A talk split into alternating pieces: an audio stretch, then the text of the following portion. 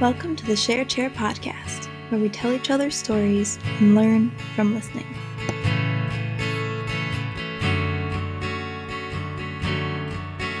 So, Jack Dixon, welcome to the Share Chair podcast. Yeah, it's cool to be here.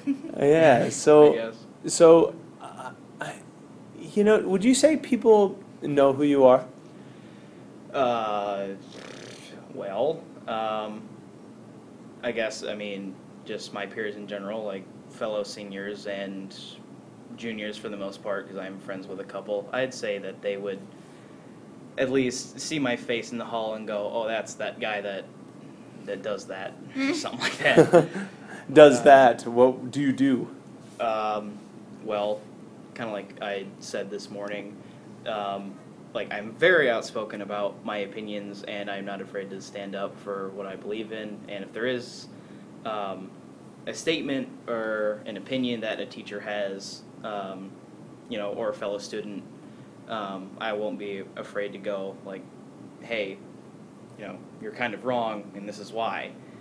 You know, Do you think Um, that defines you as a like a person? Like, do you think that that's what people see? In a way, um, I would say it does. Um, yeah, I guess it, it would define me because I guess, um, I mean, this doesn't really happen too often, but um, people would either come up to me for advice, like, hey, how do you handle this situation? Or um, even by my sister, she would say, like, um, you know, how did you deal with this? Um, whether it comes with school or friends or life or whatever in general. And, you know, I guess a lot of people are kind of afraid to approach me um, because they just think I'm the kind of person that would just shut them down in a Mm. hole where they feel it really insignificant and tiny. Um, but, um, Do you feel? But but that's right, right? Uh, you kind of say that you do that, or even with us, a source of pride, or in a way, um, there is some essence of pride behind it because it's like what Ashley said. It's kind of well, I guess what both of you said. It's kind of what I do. Uh, it's what I'm known for. Um, you know, I'm not particularly infamous around the school where it's like people are going like, "Hey, avoid this guy at all costs," okay? Because he will say things that you will not like to hear or something like that. I, I feel like I can't quite understand this unless there's an example. Would you, what, what, when is an instance you did that either to a teacher or to Um, a student? Um, Uh, my sister occasionally uh, has some questionable friends that aren't really totally in line with our um, moral standards. so if they are influencing her in a way that um, my parents and I don't actually agree with, I'll, you know, find them at a time where they're alone and go, listen here. What you're doing is wrong, and I don't like that you're doing this. is this is this uh, so? In in an effort to get specific, just because I'm curious, is it, are we talking like smoking, drugs, alcohol? Are we talking about Um, what are we talking? What are we talking about? What kind of moral lines do you draw, and what and what do you think gives you authority to be with your parents in that? I mean, my sister is smart enough to not be friends with those types of people who are always, you know, doing drugs, underage drinking, all that stuff. But it's more in line with um, uh, friends that are hindering her potential performance in school. And um, when I was doing my presentation this morning in your class, um, one one part of it that I didn't get to mention was that how I helped out my sister by giving my advice on my previous uh, academic performance per se, uh, and how it was very lackluster. Um, Yeah, your so your help. So this is interesting. mm, Your help of your sister is, or I'm not sure your sister would call it help, uh, but your advice or whatever is in an attempt to keep her away from a path that you have gone down. yes, I would absolutely hate for her to go down the same path that I did, whether it you know where it just led to a constant stream of self doubt, depression, and just little to no motivation to actually achieve what I want to achieve. So, so talk about your path then. You, you said you don't want her to go down that same path that Yeah. you were on of depression. of um, Self doubt. self doubt. Where did these things, from your own perspective, come from? Um, really, there was um, there was little to no actual, I guess, trigger for it. I mean, I was I am fortunate enough to be raised in a middle class home uh, and family. You know, my parents aren't divorced. Neither of them have abused me. Um, I'm very fortunate to live the life that I have, but just I guess the way that just my brain works, I Yeah. for some reason got this. Um, I just got this connection for just somehow, some time in my head that um, work is boring and therefore I don't like it, uh, and I only want to do things that only benefit me and things that benefit me immediately rather than something I can work towards and it'll pay off later. Um, you know, I never I never turned to drugs or alcohol, fortunately, but um, you know, I just always was in this kind of slump where, you know, I didn't want to get up, I didn't want to socialize. Um, you know, I lost track of, I guess, me because, like, what my parents would say, you know, I was always a happy kid. Um, I would always be really nice and sweet and yada yada. Um, but yeah, just something someday, a couple years ago, just went off and go like, I don't feel like doing anything ever. Okay, and When did that? When was that? What I- age? I really, I guess it started in the fourth grade. I would say, is um, when it really started to take shape. I guess, or when the foundation was laid down. Um, What's the What's that memory? uh, just that throughout the entirety of fourth grade, I just either would skip assignments or I would skip projects or I just, um, yeah, I just wouldn't do any written work, anything that actually required um, kind of a, a long-term amount of effort to be put into something that would pay off later. I just that just wouldn't for some reason go through my head like I need to do this because I would always participate in class. I would always raise my hand. I would always give my thoughts, give you know answers whether they were wrong or right, and that never dissuaded me. But for some reason, I just never liked um, or appreciated written work uh, in any fashion, really. You're very self-aware of your, you know, your sense of being now and where you stand on your posi- your your opinions, and you're also very self-aware of where you've been. Where did this awareness come from? Um,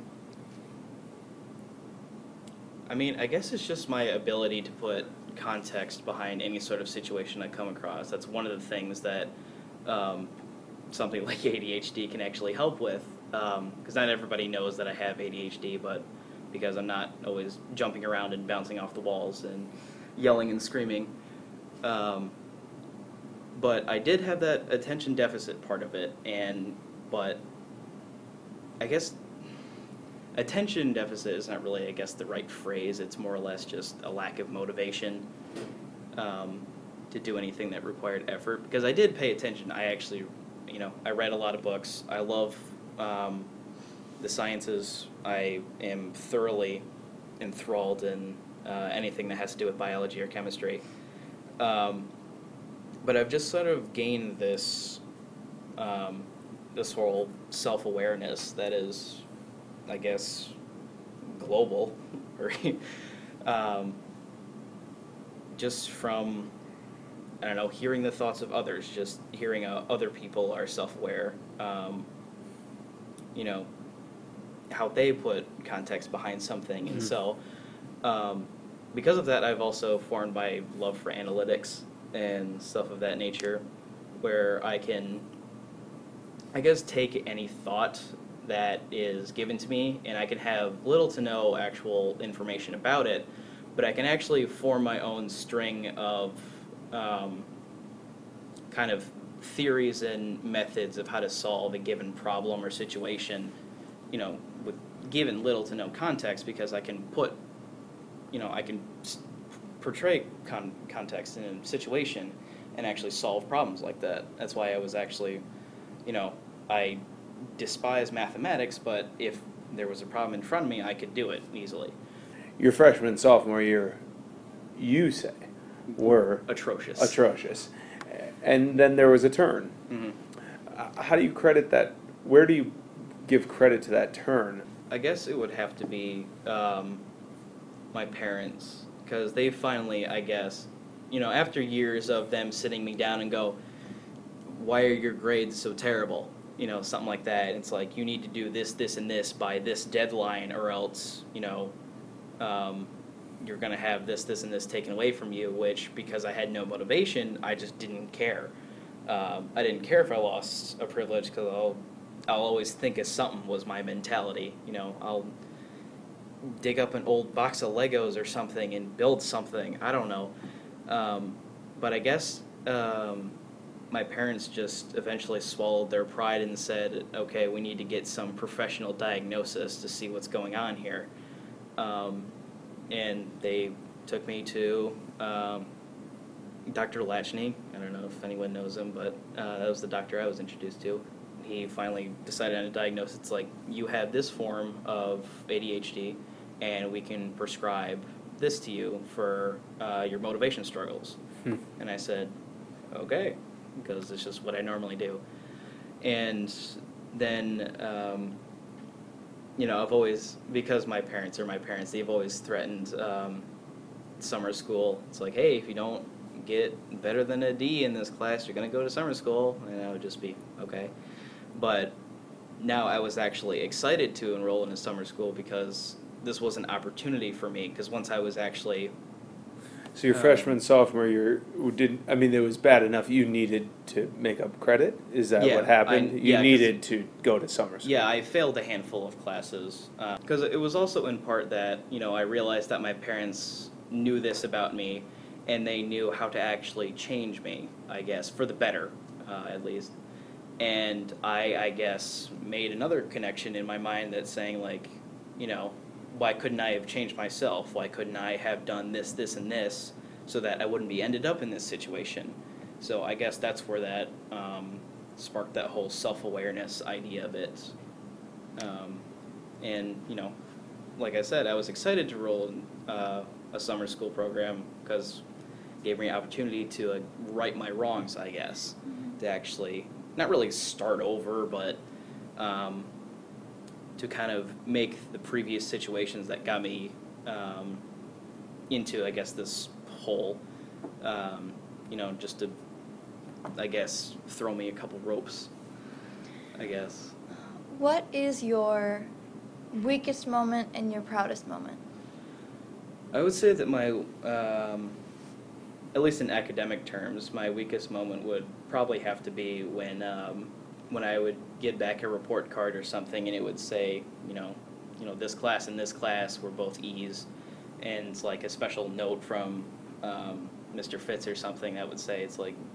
Um, because you have failed this class and this class, you will receive no credits. You will have to make up these somehow, whether it's through um, take an online class or just redoing the class entirely. Um, and that was the point where I kind of felt um, very weak. You know, that was kind of the um, the lowest point of um, my depression, I guess. You know, I never really got to the point where I contemplated suicide or anything, but it kind of just made me feel like you know there was nothing left. Like even if I started, um, if I started to climb this, you know, this monstrous feat uh, that no matter what I did, I just couldn't reach the top um, and actually succeed. And yeah, I guess that was my lowest point. And I guess my highest was um, actually, um, I guess what would be my definition of actually um, becoming mature uh, as a person. Because my beliefs is that you don't become mature when you reach a certain age um, or anything like that. Uh, in my mind, maturity comes when there is a moment where something huge um, happened in your life that changed out for the better, and that you forever thank that moment for where you are currently, um, no matter if it's, you know, whether it's 10 weeks or 10 years later, you know, I can always look back on, well, I guess what the moment is is when I actually, over that summer from sophomore to junior year, when I actually decided to get to actually be motivated about and about that entire um, that entire uh, couple like six weeks I think it was segment. Um, you know, I started, I noticed myself that I was actually paying attention. I would catch myself and going, wait a minute, I actually know what they're talking about. I actually know how to do this. Um, I know how to formulate uh, my thoughts and opinions onto paper. Um, and I guess was that was really the turning point. Summer school was finally the rope you took hold yeah. of. you know, everybody sees summer school as like this negative thing where it's just like, oh God, you went to summer school? Wow, you must be a complete imbecile or something. But for me, it would guess it was, um, I guess it was my enlightenment, I would say, um, where I just finally looked at myself and went, if you want to achieve what you want to do, this is what you have to do. This is how you do it. Uh, and you can have, and if you work all the way through it, then that's when you can actually have your fun. And, you know, that has paid off because I'm, you know, now an honor roll student. I'm getting consistent, you know, A's and B's. You know, I'm basically friends with all my teachers. I'm socializing. Um, I actually have, um, you know, decent sleep schedule. So I'm not, you know, I'm not skipping school on the pretense that it's just like, oh, I don't want to go because I don't want to go. Um, And there's a plan for the future. yeah, I have, you know, a written plan that, you know, could change, but for the most part, it's still there. You know, it's still. Good for you. Yeah. Still That's some, something I can walk down. Do you have advice for someone? Anyone? Uh, is it's the same advice that I gave my sister when she was having her academic problems. That, um, you know, most of the most of the things of what I hear about schoolwork um, that is mostly negative is like, you know, oh, this is stupid. You know, he she didn't teach this. You know, but um, what I've always done and what I do now is that if I have an assignment or a project or whatever it is, I would always just lean back, take a good look at it, examine what I have to do, and just, okay, what's number one? And that's how I would do it. And I wouldn't think about anything else except for the current topic that I'm working on. And if it is an assignment where it's like, you know, one, two, three, four, five, whatever, um, I would always think to myself, okay, what do I know already about this question? What resources do I have that would help me solve this? And what do I already know that can um, help me formulate my written answer?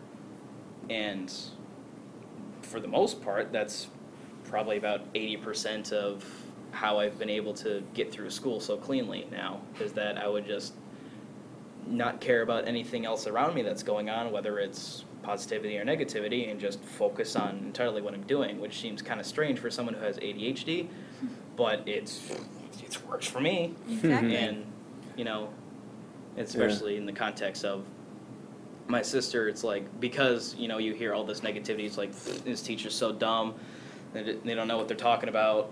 Um, you know, it's kind of just like well, if if your opinions are being formulated by others around you, that is negatively influencing how you um, how you perform, then maybe you should distance yourself. I've even told my sister straight up, it's like, your I've heard your friends talk about this, this, and this, and I think that they're influencing you in a negative way. Maybe you should go a day, a week, a month, whatever it takes to be able to get you out of this sense of, you know, the this is stupid vibe.